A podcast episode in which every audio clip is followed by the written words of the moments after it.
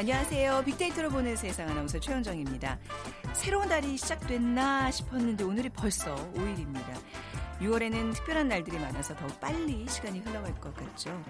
어, 내일 현충일입니다. 다음 주 수요일 십삼 일은 지방선거일이고요. 그리고 바로 다음 날 십사 일부터는 러시아 월드컵이 시작이 되죠.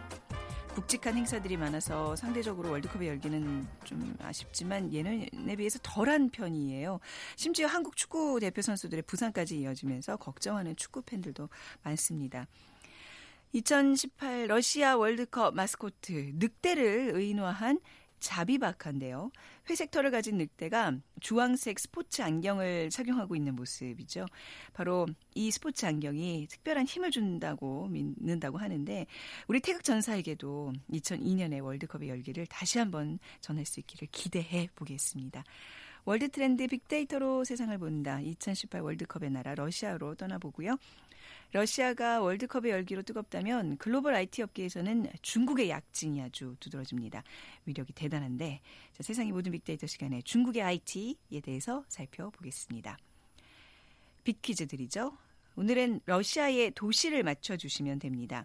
이천십팔 년 유월 십사일부터 칠월 십오일까지 제이십일 회 월드컵 경기가 러시아 열한 개 도시에서 열리게 되는데 그중에 한 도시입니다. 십팔 세기에 상트페테르부르크로 러시아의 수도가 옮겨졌는데요. 그 이후 이 도시로 러시아의 수도가 다시 옮겨지게 되죠. 오늘날 세계 거대 도시의 하나로 발전한 러시아의 수도 어딜까요? 일 번 부에노스아이레스, 이 번 부다페스트, 삼 번 모스크바, 사 번 삼바. 오늘 당첨되신 두 분께 커피와 도넛 모바일 쿠폰 드립니다. 휴대전화 문자메시지 지역번호 없이 샵 구칠삼공으로 보내주시고요. 짧은 글은 오십 원, 긴 글은 백 원의 정보 이용료가 부과됩니다.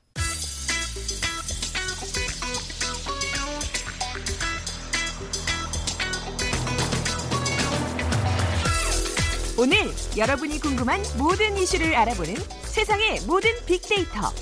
연세대 박희준 교수가 분석해드립니다. 연세대학교 산업공학과 박희준 교수입니다. 어서 오세요. 네, 안녕하십니까. 자, 오늘 중국의 아이티에 대해서 얘기 나눠볼 텐데요. 예. 뭐 중국 아이티의 약진 뭐 이미 시작이 된 것 같은데 최근에 더 스마트폰 시장에서의 어떤 그 두드러진 행보가 보이는 건가요? 예, 최근에 놀랄만한 성과들을 많이 내놓고 있는데요. 네. 작년 시월입니다. 에, 세계 삼 위 스마트폰 업체죠. 중국 화웨이가 세계 최초로 인공지능 반도체를 탑재한 스마트폰을 출시를 했는데 네. 최근 그 중국에서 내놓고 있는 제품들을 보면 세계 최초라는 수식어가 참 많이 붙고요. 요번에 화웨이에서 내놓은 그 스마트폰을 보면 에, 그 뭐 에이아이 비서라든가 카메라 음. 화질을 최적화시키는 기능이라든가 네. 그다음에 우리가 이제 음성 인식을 합니다마는 이미지 인식 기능은 아직 조금 약한 편인데 이번에 화웨이에서 내놓은 그 스마트폰 같은 경우는 이미지와 음성 인식을 거의 완벽하게 하는 네. 예, 그런 그 인공지능 반도체를 음. 탑재하는 이제 스마트폰을 내놨고요. 네. 어, 우리가 인공지능 인공지능 하는데 네. 인공지능 우리 삶 속에서 체험할 수 있는 그런 최초의 네. 어떤 스마트폰을 출시했다라고 이제 자랑을 어, 하고 있고요. 잘 알아듣고 잘 보고 예. 한다는 얘기잖아요, 지금. 그 외에도 뭐 여러 가지 세계 최초라는 수식어가 붙은 그러한 네. 스마트폰을 출시하고 있는데요. 또 한 업체는 그 스마트폰에 테두리가 아예 없는 음. 그러니까 무바질 스마트폰을 이제 선보였는데 그렇게 네. 되면 스마트폰 크기를 더 키우지 않아도 네. 더 큰 화면을 네. 사용자들은 이제 접할 수가 있게 되겠죠. 음. 그리고 또 하나의 제품을 좀 살펴보면은 에, 우리가 그 지문 인식 네. 하는 기능을 대부분 스마트폰이 가지고 있습니다만은 네. 디스플레이가 지문 인식을 하는 스마트폰은 이번에 아. 중국이 출시한 네. 스마트폰이 세계 최초입니다. 지문 인식하는데 이렇게 손가락을 갖다 대지 않고도 그냥 디스플레이를 살짝 스치면 되는. 그렇죠. 이제 그 스크린에다가, 스크린에다가. 에, 예, 손가락을 갖다 대도 음. 어, 지문 인식을 하는 거죠. 사실 그 중국의 스마트폰들은 약간 그동안은 우리나라의 스마트폰을 좀 베끼는 그런 좀 성향이 있었는데 지금은 이제 뭔가 최첨단, 세계 최초로 예. 앞서가고 있다는 느낌이 또 드네요. 그리고 이, 삼 년 전만 예. 해도요. 사실은 이제 중국 스마트폰 업체들이 성장했습니다만은 네. 대부분은 이제 중국 시장 내에서 네. 어, 성장세를 만들어 갔는데 음. 그래서 중국이 본격적으로 글로벌 시장에 진출하게 되면은 네. 여러 가지 이제 특허 침해 디자인 음. 도용 문제로 줄줄이 소송이 이어질 것이다라는 예측이 높았는데요. 네. 실제로 뭐 중국 화웨이나 샤오미 등이 해외 진출하는 과정에서 음. 어, 업계에서 우려했던 소송은 없었고요. 네. 오히려 이천십육 년 오월로 제가 기억을 하는데 삼성전자를 대상으로 화웨이가 통신 관련 특허 열한 건을 침해했다고 어, 미국과 중국 법원에 소송을 제기한 경우는 있습니다. 우리가 이제 오히려 좀 중국을 쫓아가야 되는 지경에 이런 건가요? 어떻게 분석을 하시는지요? 그렇죠. 이제는 우리가 오히려 중국을 지금 쫓아가는 상황에 있는 것 같고요. 네. 어, 전문가들은 중국의 어떤 급작스러운 부상에 대해서 그동안은 이제 연구개발에 투자한 음. 그 막대한 어, 연구비가 이제 성과를 만들어내고 있다라고 얘기를 하는데요. 네. 특히 내년에 이제 국내 시장에서는 상반기에 오 세대 이동통신 시장이 본격적으로 음. 열릴 것으로 예측을 하고 있는데 오 세대 이동통신 관련된 가장 오 세대 이동통신을 구현하는데 가장 적합한 또 통신 장비도 어, 중국 화웨이라는 업체가 어. 지금 생산을 하고 있고요. 네네. 그래서 사실은 지금은 뭐 많은 부분에서 중국이 오히려 한국을 쫓아오는 것이 아니라 음. 오히려 벌써 많은 부분에 있어서는 이제 추월을 했다고 봐도 될 것 같습니다. 근데 이제 그런 통신망 같은 경우에 지금 오 세대 말씀하셨지만 중국에는 아직 이런 통신망의 발달은 우리보다 좀 늦는 거 아닌가요? 워낙 좀 그 대륙이 커서 말이죠. 예. 네, 그런데 오히려 중국에를 가보시면은요, 네. 사실은 현금이나 신용카드 거래를 최근에 보기 힘들어요. 어, 대부분 이제 네. 스마트폰으로 음. 모바일 결제를 하고요. 어떻게 보면 우리가 지속적인 발전 단계를 한 단계 뛰어넘어서 네. 어, 앞선 시장에서는 오히려 중국이 더 많은 어. 성과를 만들어내고 있는 것 같습니다. 네. 스마트폰 시장 점유율은 어떻게 나타나고 있죠? 지금 참 우려했던 것이 중국 인도, 아프리카 같은 왜냐하면 네. 스마트폰 시장 자체는 지금 굉장히 정체되어 있는데 그나마 이제 인도라든가 음. 아프리카 시장이 조금 성장세에 있었거든요. 네. 그래서 삼성 같은 경우에는 이런 그 아프리카, 인도 같은 신흥 시장에서 어, 많은 수익을 만들어내고 있었는데 에, 지금은 에, 일 위 시장 점유율 일 위를 중국 업체들에게 다 빼앗겨 버렸습니다. 네. 그래서 지금 화웨이, 샤오미 같은 중국 업체들이 에, 중국은 말할 것도 없고요. 인도, 음. 아프리카 같은 신흥 시장에서 네. 지금 점유율 일 위를 어. 에, 차지하고 있습니다. 그래서 충격적인 것은 네.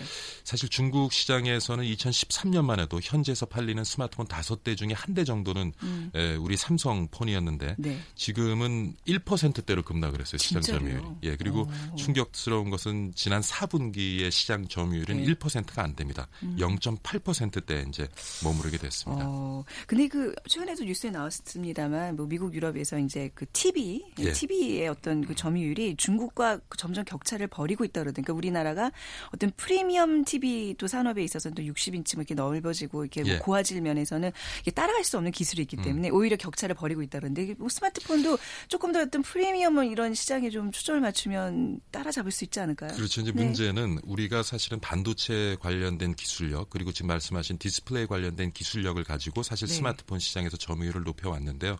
최근에 보면 재밌는 것이 스마트폰의 본고장이죠.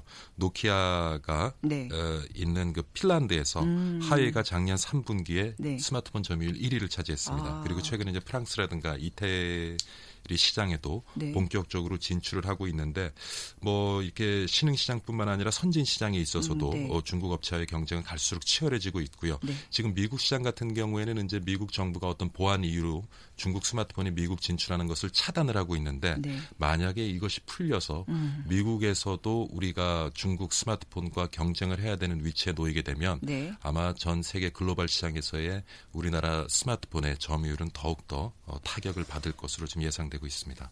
좀 해외 여행 많이 다녀보신 분들은 그래도 그 자부심이 많은 외국인들이 우리나라 스마트폰을 들고 있는 모습 보면서 뿌듯해하시는데 도대체 지금 자꾸 이렇게 역전당하고 추월당하고 이 문제는 어디에서 찾을 수 있을까요? 앞서서 말씀드린 것처럼 지금 중국 그 스마트폰 업체들이 내놓고 있는 제품은 세계 최초라는 수식어가 달리는데요. 네. 이번에 삼성이라든가 엘지에서 내놓은 스마트폰을 보면 지금까지 없던 기능은 탑재하지 못하고 있습니다. 그러니까 아, 기존에 있던 네. 기능을 지속적으로 이제 개선해서 네. 좀 더 나은 스마트폰을 출시하고 있는데요.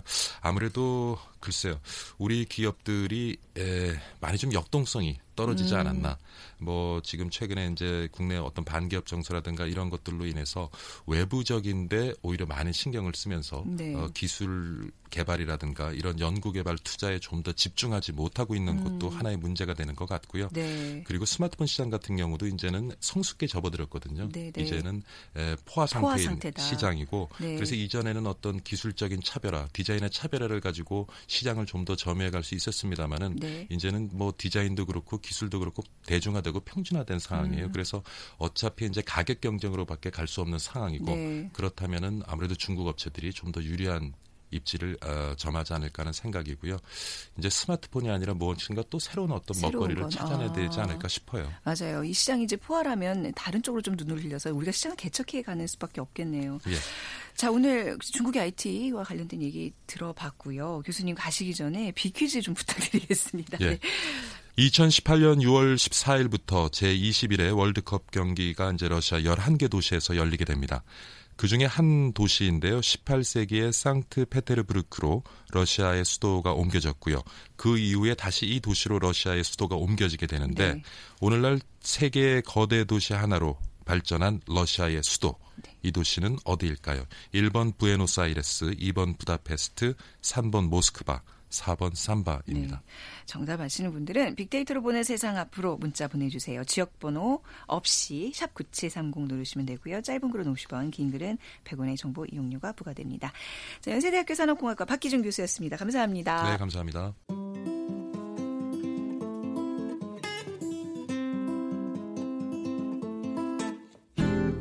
월드 트렌드. 빅데이터로 세계를 본다. 국제뉴스 전문 임상훈 기자와 빅커뮤니케이션 전민기 팀장이 분석해드립니다. 임상훈 국제문제평론가, 빅커뮤니케이션 전민기 팀장 두 분입니다. 어서 오세요. 네, 안녕하세요. 네. 러시아 월드컵이 이제 구일 앞으로 다가왔습니다. 뭐 이제 한 주 앞서서 우리가 러시아 얘기를 하게 되는 건데 다음 주에 또 이제 북미 정상회담 뭐 이런 것들 덕, 뭐 때문에 미리 좀 오늘 러시아 얘기를 나눠 보겠습니다. 아, 글쎄요. 월드컵 열기가 저희가 몇 번 월드컵을 네네. 뜨겁게 보내봐서 그런지 이번에는 열기가 에스엔에스 통해서 먼저 살펴볼까요? 어떤지. 그 네. 지난 일 년간 네. 구십구만 육천 건 정도 언급이 됐는데 네. 제가 그 이전 기록들을 좀 살펴봤더니 다 백만 건이 넘어요. 이백만 네. 건 가까이 되고 확실히 언급량에서도 예전보다 확실히 네. 줄어들었고요. 언급량 연관어 일 위는 러시아, 네. 그다음에 뭐 선수라든지 신태용 감독에 관한 이야기들, 그리고 우리와 함께 조에 속한 독일이라든지 이런 이야기들 나오고 있고, 선수들 중에서는 지금 손흥민 선수에 대한 기대감이 가장 높습니다. 네. 아무래도 첫 골 기대하는 것도 손흥민 선수의 발에서 나오길 기대하는 분들이 많으신 것 같고요. 뭐 이 밖에 기성용, 황희찬, 이근호, 권창훈, 뭐 김신욱 이런 여러 선수들 이름 나오고 있는데, 안타까운 거는 지금 연관어 오위 이근호 선수랑 육위 권창훈 선수가 부상으로 이번에 네. 또 함께 가게 못 가게 돼가지고 네. 좀 안타깝긴 하지만 남은 선수들이 이 두 선수의 목까지 열심히 띄워줘야 되지 않을까, 그렇게 예상을 해봅니다. 네. 지금이라도 우리가 분위기를 좀 띄워줘야 될 것 같아요. 어떻게 어떻게 좀 기여를 해야 될 텐데 말이죠. 아니 뭐 그래도 이제 우리 선수들의 선전을 기원하는 그 모든 국민들의 마음은 변함없을 거예요. 예, 그 러시아에서의 월드컵 이제.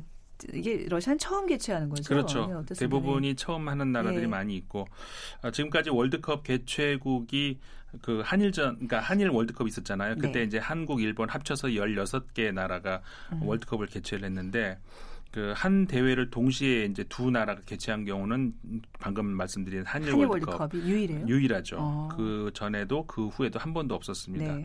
그리고 두 번 개최했던 나라가 네. 이탈리아, 프랑스, 브라질, 독일. 아, 축구 강국들이 강국들이죠. 두, 두 번씩. 네, 이렇게 네 나라가 두 번 개최했고요. 네. 나머지는 전부 한 번씩 개최를 했습니다. 음. 대륙별로 보면은 유럽이 열 번을 개최했고, 미주 그러니까 남미, 북미 합쳐서 여덟 번 했고요. 네. 미국이 한 번 했기 때문에 아시아 한 번, 그게 이제 한일 월드컵이고, 그다음에 남아공에서 한 번, 아프리카에서 이제 했죠. 네. 이렇게 되면 그 최다 우승국이 짐작하시겠지만 어딜 것 같아요? 아, 독일, 브라질 어디죠? 브라질, 브라질, 브라질. 네, 맞습니다. 네. 브라질이 다섯 번으로 최다 우승국이고요. 네. 그다음에 이탈리아하고 독일이 네 번씩 음. 우승을 했습니다. 네. 그 뒤로 아르헨티나, 우루과이가 두 번씩 했고, 잉글랜드, 프랑스, 스페인이 한 번씩 우승을 했죠. 네.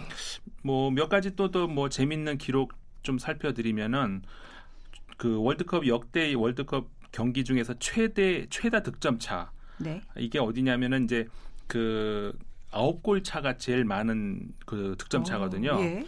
근데 이제 천구백팔십이년 십이회 스페인 월드컵에서 헝가리하고 엘살바도르, 엘살바도르 경기에서 헝가리가 십 대 일로 아, 이긴 거. 십 대 일이요? 야구인가요? 그러니까요. 축구가 십 대 일이에요? 예, 네. 이게 보기 드문, 특히나 음, 월드컵에서는. 네. 근데 이제 우리로서는 좀, 좀 어, 약간의 창피한 기록 또 있는데, 우리도 마찬가지로 우리는, 오, 네. 네, 오십사년도 네. 헝가리하고 한국 그때 이제 시합을 했을 때 우리가 구대 영으로 아. 진 기록이 있습니다. 네. 이제 이게 아홉 점 차로 어, 음. 또 이제 칠십사년도 유고슬라비아하고 자이레가 경기를 했는데 네. 그때도 구대 영으로 유고가 이겼던 기록이 있는데 음. 이 아홉 점 차가 아직까지 깨지지 않는 기록으로 남아 있고요. 네.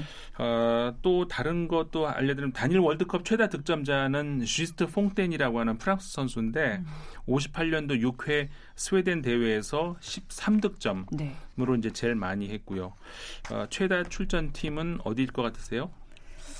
브라질. 당연히 브라질이죠. 그런데 재미있는 게 지금 이십 번 이십 회에 걸쳐서 이제 월드컵이 열렸는데 네. 이십 회에 개근한 국가는 브라질이 유일합니다. 네. 이십 회를 참가했고 어, 그다음에 결승전에 최다 진출팀이 독일이에요. 네. 독일이 여덟 번을 결승전에 올라갔는데 승률은 오십 퍼센트. 음. 사승 사패. 그러니까 네. 네 번을 우승하고 네 번은 못한 거죠.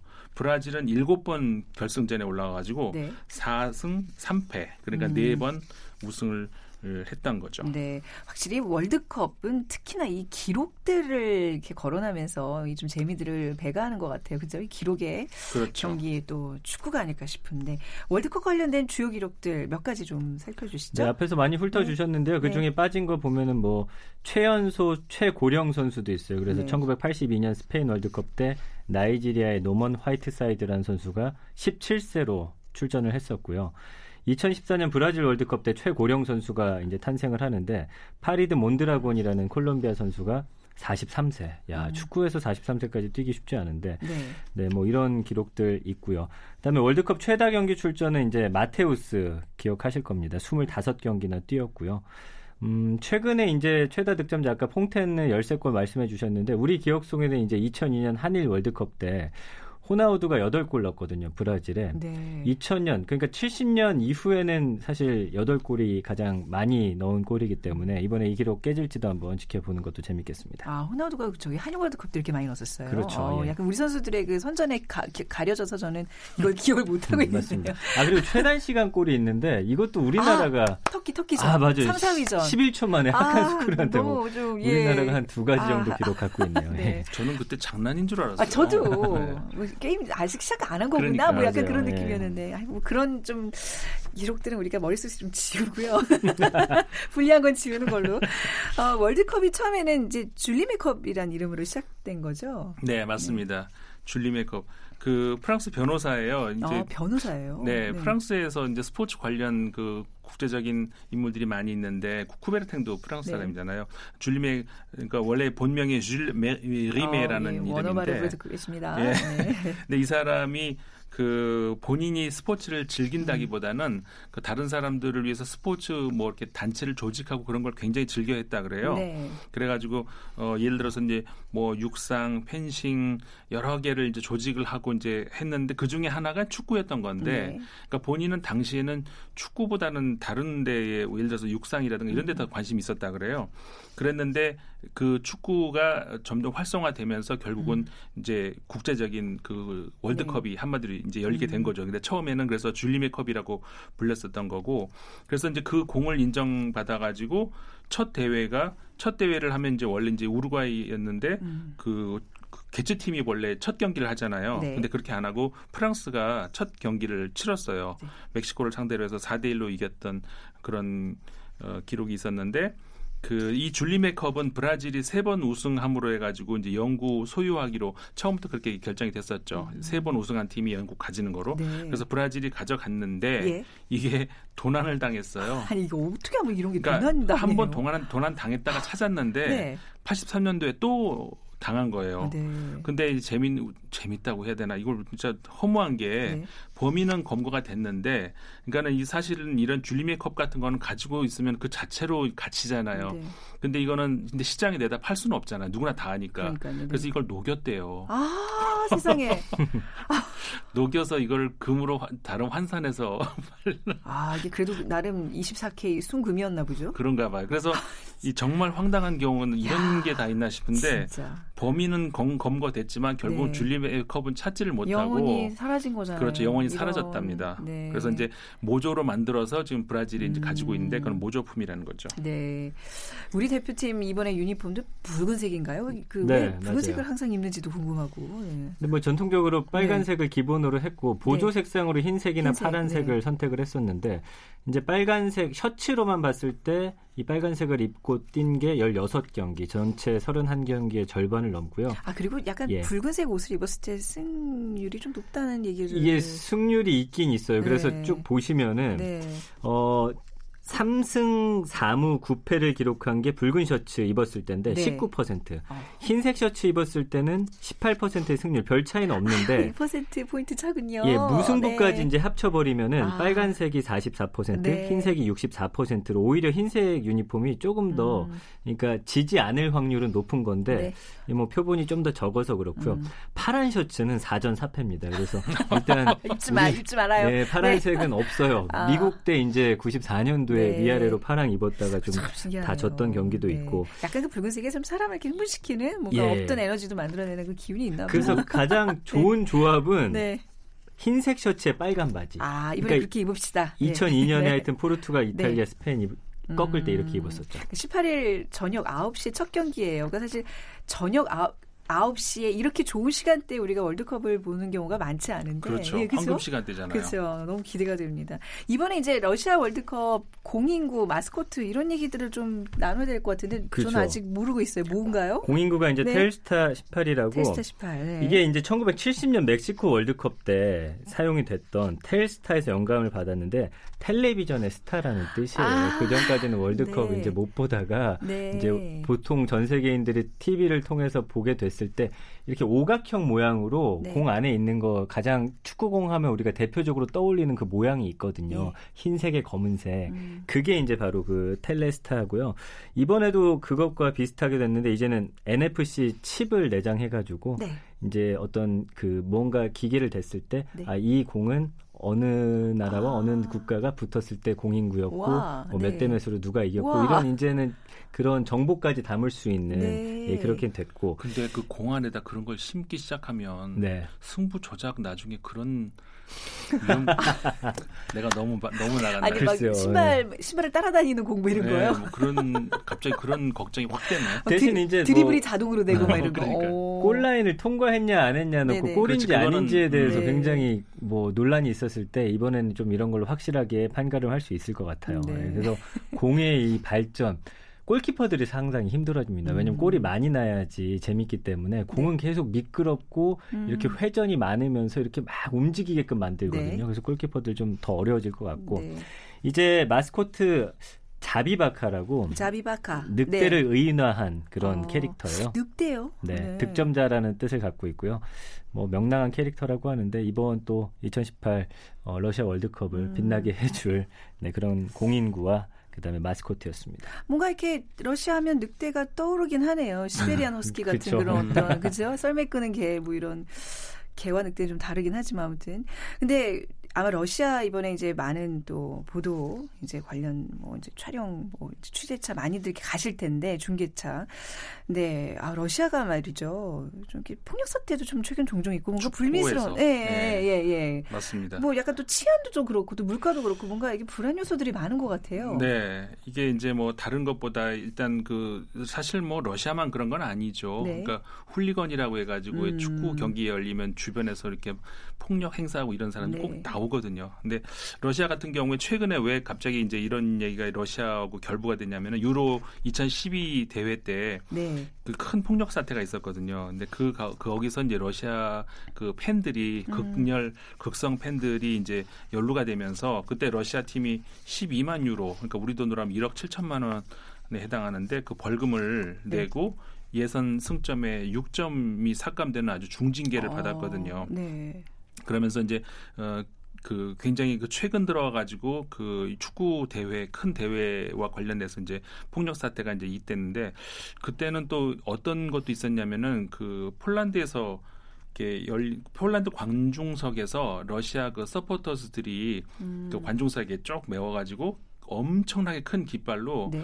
그 뭐라고 써 있었냐면 여기가 러시아다 이렇게 써 있는 그런 문구를 써가지고 아, 되게 위협적인 단어예요. 그러니까요. 예, 우리가 한번 상상을 해보세요. 아. 한국에서 열리는 국제 시합에서 네네. 일본 서포터들이 쫙 아주 여기가 일본이다 이런 음. 글씨를 그 위에서 들고 있다고 생각해보세요. 네네. 얼마나 섬찟해요. 네네. 그러니까 이런 것 때문에 굉장히 지금 그 그러니까 왜 그럴까 이런 분석들도 많이 나오거든요. 음. 러시아가 사실상 그 이제 소련이 붕괴되면서 네. 처음에 이제 옐친 대통령 시기에 음. 유친 유럽 성향으로 이제 아니면 친 서방 성향으로 이렇게 많이 네. 했다가 이게 좀 잘 안 되는 실패했다는 이런 예. 반성이 되면서 그 뒤로 굉장히 민족주의적인 아. 그러니까 반 유럽적이고 네네. 우리는 러시아다 이런 음. 이런 생각이 이제 그래서 이게 푸틴 대통령의 장기 집권하고도 관련이 네. 되고 이게 이제 젊은이들은 축구로 이렇게 번지는 아. 그래서 이제 네네. 그 벌어지는 현상이다 이런 분석들이 많이 나오고 있어요. 뭔가 이제 러시아 이번에 가신다면 너무 축구와 관련돼서 예민한 그런 어떤 뭐 행동이나 이런 건 안 하시는 게 좋겠네요. 그렇죠. 그냥 조심. 어. 살살 그냥. 음. 그렇네요. 뭐 우리 두 비전문가를 모시고 이번에 우리 F조에 속해 있는데. 아니 치과 관련해서 치과 관련해서는 음. 어떻게 어떤 결과가 예상되는지. 임 기자님? 글쎄 예. 잘 모르겠어요. 저는 정말 이런 걸 이런 걸 잘 모르는데 네. 다만 이제 보도들 보면은 뭐 예년보다 좀 전력이 떨어진다는 음. 그런 걸 본 것 같은데. 네. 글쎄 뭐 그냥 응원하는 거죠. 뭐 저 같은 거예요. 사람은. 네. 전민기 팀장도 그런가요? 글쎄요. 뭐 지금 예상 네. 전체적으로 전 세계에서 예상하는 게 우리나라가 지금 F조 꼴찌 예상하고 있거든요. 네, 그러니까 네. 우리나라 우승 확률이 영 점 이 퍼센트고 일 위 차지할 확률. 그러니까 F조에서 오 점 구 퍼센트밖에 안 되기 때문에 네. 사실 뭐 우리가 언제 이거 우리가 뭐 F조에서 일 위 할 거라고 응원하고 아니라고 안 하고 그럼, 아, 그렇죠. 그런 건 아니잖아요. 그럼요, 그러니까 네. 좀 최대한 우리가 해줄 수 있는 걸 해주고 음. 선수들이 좀 편안하게 경기할 수 있도록 응원하는 네. 게 우리의 역할이 아닐까. 네. 이천이 년 빼놓으면 그때 눈높이가 확 올라가서 그랬지 사실 우리가 실력은 이런 대회는 네. 그냥 우리 즐기자고 하면 될 것 같아요. 네, 아. 성적에 너무 목매지 말고 예전처럼 열심히 이천이 년 때 그 응원 열기를 먹으면서. 좀 느꼈으면 좋겠습니다. 같이 치맥 먹는 것도 중요하지만 그래도 의외로 잘할 수 있다는 기대감 기대를 해봅니다. 네. 음. 잘 될 거예요. 그죠? 네. 네. 자, 오늘 말씀 여기까지 나누겠습니다. 감사합니다. 고맙습니다. 네, 임상훈 국제문제평론가 비커뮤니케이션 전민기 팀장이었습니다. 오늘 비퀴즈 정답은 삼 번 모스크바입니다. 오늘 당첨자분들은 저희가 게시판을 통해서 올려놓도록 할게요. 자, 오늘 어, 마무리곡으로 리키 마틴의 Top of Life 띄워드리면서 이 시간 마무리하겠습니다. 지금까지 아나운서 최현정이었어요. 고맙습니다.